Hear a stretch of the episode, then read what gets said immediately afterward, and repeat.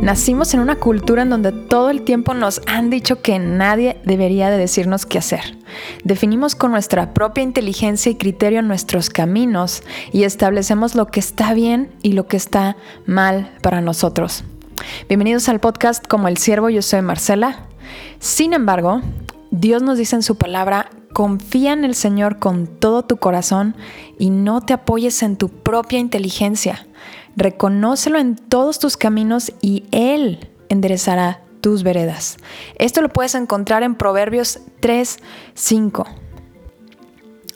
Prácticamente este proverbio le da la vuelta a todo lo que nos han enseñado desde niños. Dios nos enseña a confiar en Él a no apoyarnos en nuestra propia inteligencia y reconocerlo en todos nuestros caminos.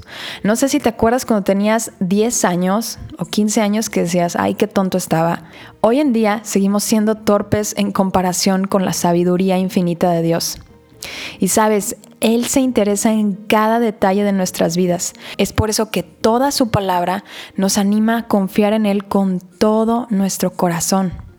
El apoyarnos en nuestra propia inteligencia es prácticamente ver a 50 metros de lo que está delante de nuestro futuro. Cuando Dios realmente tiene un plan y un panorama perfecto de nuestro futuro y de nuestras vidas.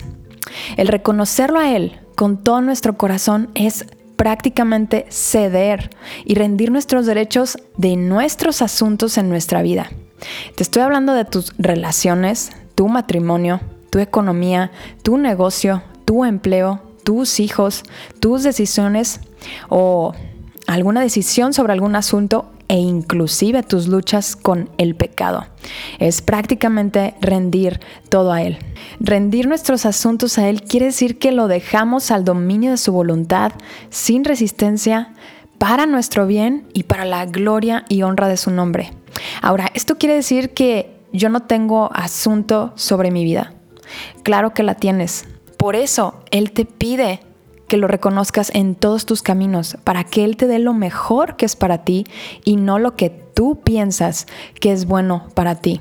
Es bien interesante que el proverbio nos dice que si confiamos y lo reconocemos en nuestros caminos, Él va a enderezar nuestras veredas. Esto quiere decir que hay cosas que están chuecas en nuestra vida porque han sido el resultado de tomar decisiones con nuestra propia inteligencia y con nuestro propio criterio. Y es necesario que Dios tome el control de ellas para poder enderezarlas. Y el hecho que Dios enderece nuestros caminos, quiere decir que hay cosas que van a empezar a tomar otro curso y esto puede dolernos o puede asustarnos porque no van de acuerdo a nuestro plan. Pero, ¿sabes algo? Puedes confiar plenamente en Dios porque Él realmente nos ama y la prueba de esto es que Él dio lo mejor para nosotros, a su Hijo Jesucristo, para que tengamos acceso y salvación por medio de Él. Él realmente quiere lo mejor para ti y quiere realmente cumplir sus propósitos en tu vida. Es muy diferente vivir una vida basada en mis propósitos egoístas a vivir una vida basada en los propósitos de Dios. ¿Y qué herramientas nos da Dios para tomar decisiones con discernimiento y sabiduría en el día a día? Principalmente nos ha dejado su palabra Dice, el principio de la sabiduría es el temor al Señor y el conocimiento del Altísimo, la inteligencia. Todo lo que está escrito en la Biblia es el mensaje de Dios y es útil para enseñar a la gente, para ayudarla, corregirla y para mostrarle cómo debe vivir. La Biblia es inspirada por Dios, por tu Creador.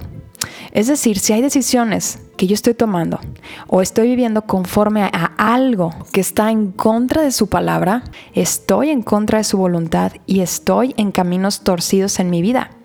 Dios quiere bendecirnos, por eso nos corrige.